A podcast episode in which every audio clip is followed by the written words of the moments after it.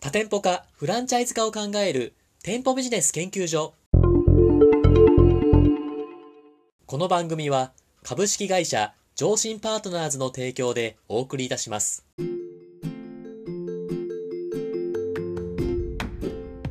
こんにちは。パーソナリティの田村陽太です。配信第139回目となりました。本番組のメインパーソナリティをご紹介します。店舗ビジネス専門コンサルタントの高木優さんです。よろしくお願いします。よろしくお願いします。高木さん。はい今日も頑張っていきましょう。はい、お願いします。はい、本日のテーマはこちらとなっております。高木さんの書籍を楽しく読ませていただいております。高木さんが書籍を執筆するときに意識していることは何ですかということなんですけども、はい、高木さん、この前、5月の頭ぐらいに本を出版されましたよね。はい、そうなんですよ。はい。なんていうタイトルでしたっけ高木さん。とまずは3店舗の姿勢で始めるはい。小規模フランチャイズ展開の教科書。いやー、おめでとうございます。ありがとうございます。私も買わせていただきました。ありがとうございます。いや、とても面白い内容ですね。本当に、その、これからフランチャイズをするときの、まあ本部側の目線もそうですし、従業員さん側の目線というか、入ってくる方の目線も書かれていて、すごい面白い本でした。ありがとうございます。はい。こういうリスナーさんからのお便りが来ていますが、いや高木さんの書籍のね、書き方というか、どんなことを意識して、大体ね、200ページとか300ページぐらいですよね、今回の本も。あれね、330ページぐらいあるんじゃないですかもう本当に教科書ですよね。そう教科書。なかなかで素人だったら、あそこまで書けないのかなと思ったりするんですけど、はい今。日は書籍の書き方のコツであったりとか、思いを込めているところとかをまた教えていただきたいなと思うんですが、いかがでしょいや、これまずね、あの、実際に、こう、私2冊目になるじゃないですか。うあ、そうですね。で、1冊目、2冊目とも同じ編集者の方に、あの、担当してもらってるんですね。はいはい。でその方とえーやっぱお話をしていてこうすごくう思ったことがあってなんでしょ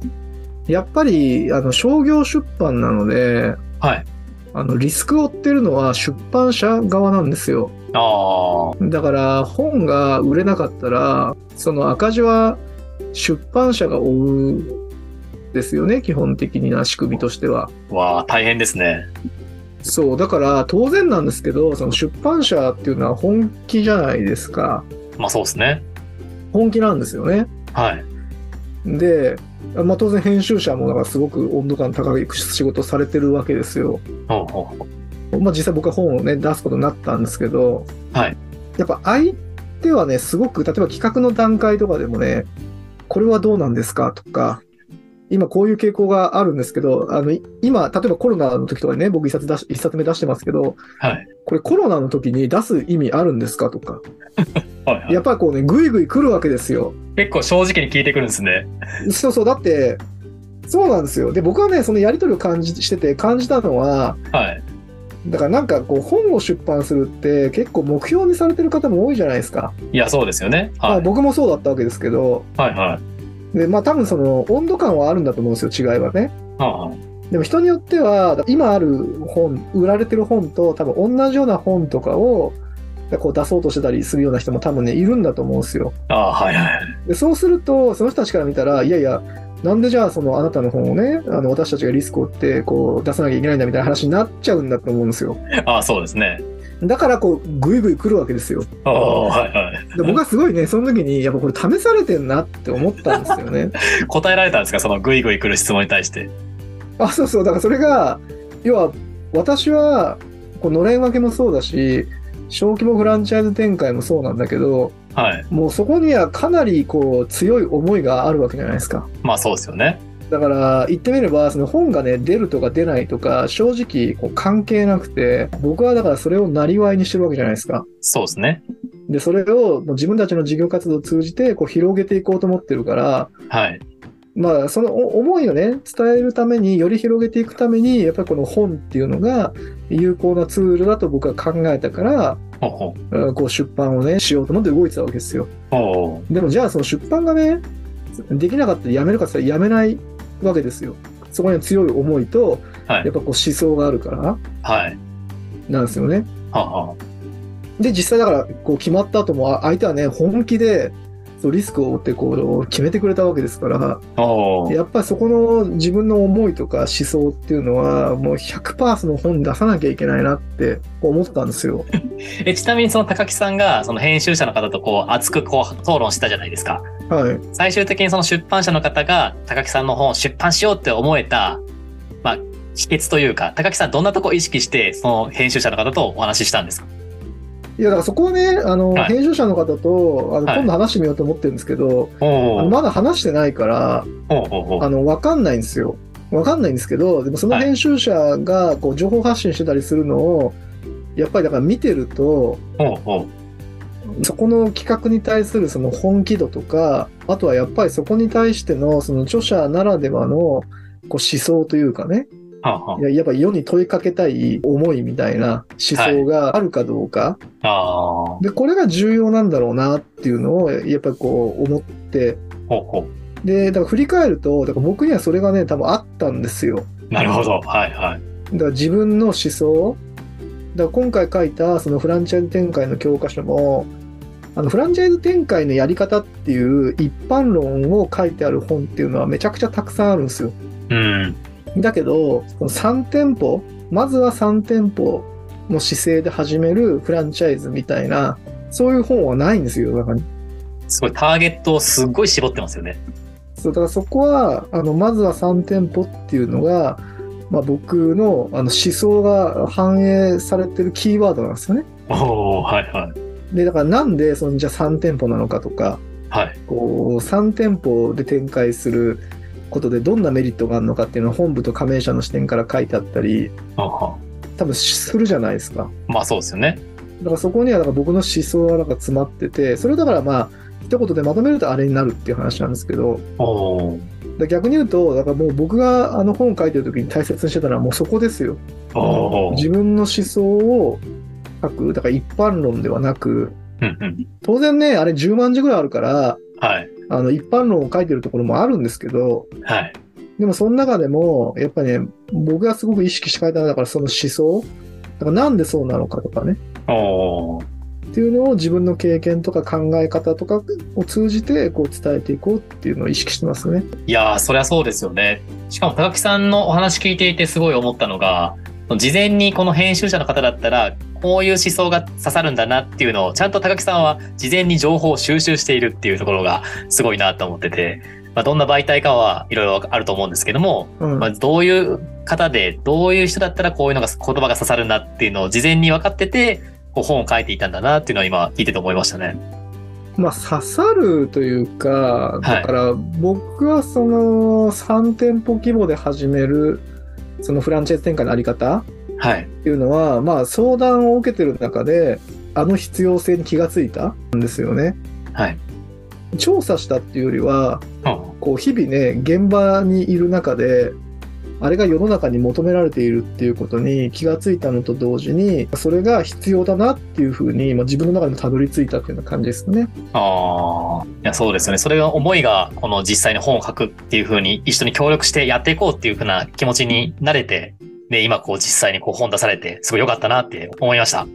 いやでもねなんかこうはい本を出すってなると「い、やなんかすごいですね」とか「おめでとうございます」とかでなるじゃないですか。いや、なりますね。はい。そうで私も出したいみたいな人もこう周りにいるわけですよ。でもなんか僕はねすごく思ったことがあってなんでしょう。あそこには、だからこう自分の思想を書くわけじゃないですか。はい。そうですね。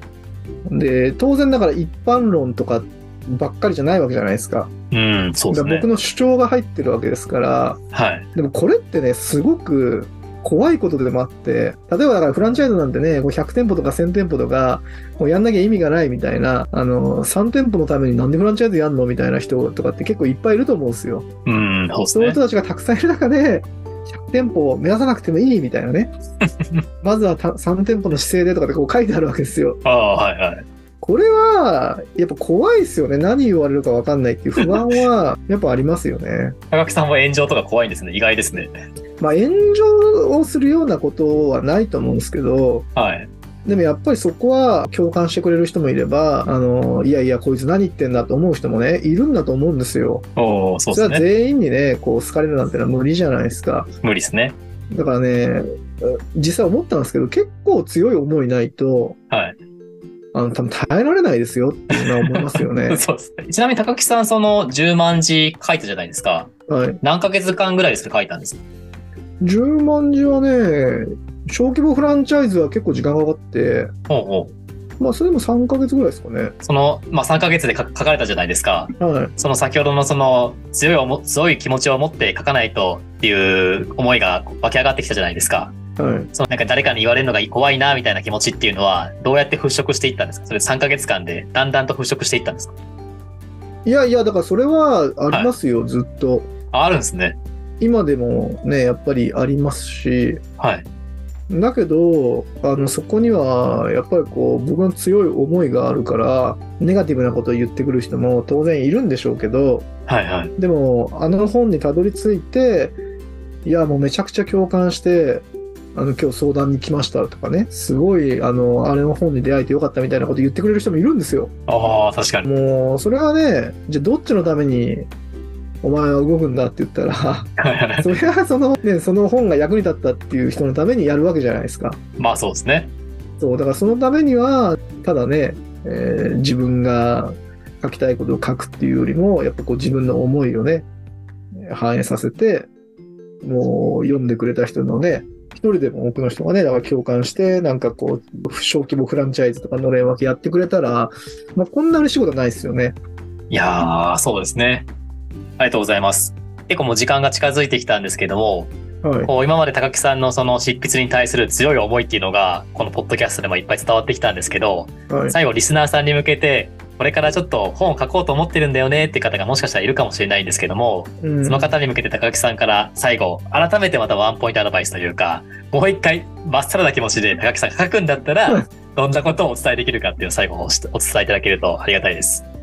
いや本をね書くのはまず苦行ですよ、 あ苦行ですかはい。苦行ですよ はいはい。私も2冊目の今回は結構生みの苦しみがあっておーっていうのはそのね忙しい年末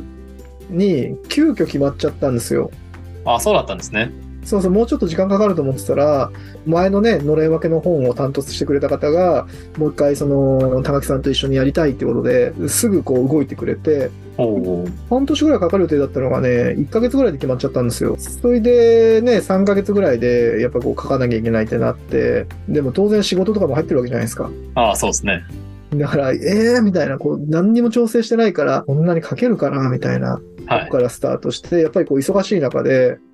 もう書くのなんて、なんか夜おーもう夜10時とかから書き始めるわけですよ。ええそうだったんですかそう、毎日毎日、あの、それをやってて、はいはまあ、メンタルきますよね。い。 そうですね。で本を書くってやっぱ筆が止まる時とかあるんですよああ、そうなんですね。だから2時間とか3時間ねこう机の前に座ってんのにはい。え何も進まなかったじゃんみたいなはいはい。これで地味に鬱になるんですよいや、ちょっとそれ辛いですね。そうでだからすごい苦行でだからまずそれは覚悟した方がいいと思うんですよねおーおーおでだからそれ3ヶ月間ぐらいだからそれが続くーはい。で僕はめちゃくちゃ書くの早い方らしいんであそうだったんですね。 多分なんか普通の人3ヶ月じゃ書けないと思うんですよ そうだったんですね。そうそうそうだかはら多分僕よりも苦しい道を歩むんだと思うんですよねおーはい。でだからそれでもやっぱりやりたいと思うぐらいのうんうんやっぱりこう思いがないとおすすめはできないですよね。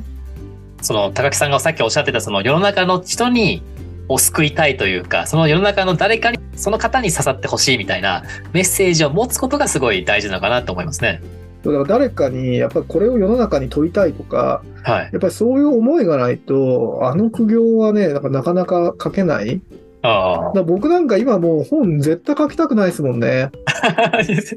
言っちゃったよ。 いや今はもうやり遂げた後だから嬉しいことにねその担当してくれてる方にはもう3部作にしたいって2冊目決まった時に言われててすごい。はい。だから3冊目あ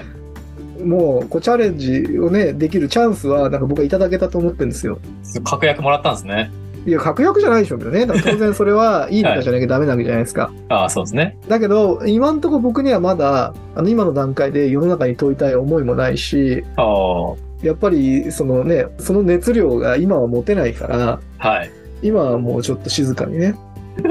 達成感に浸ってますけど、ちょっと隠遁生活をしていると。でもやっぱりなんかそれぐらいの思いをあのまず持つ、あるかどうか、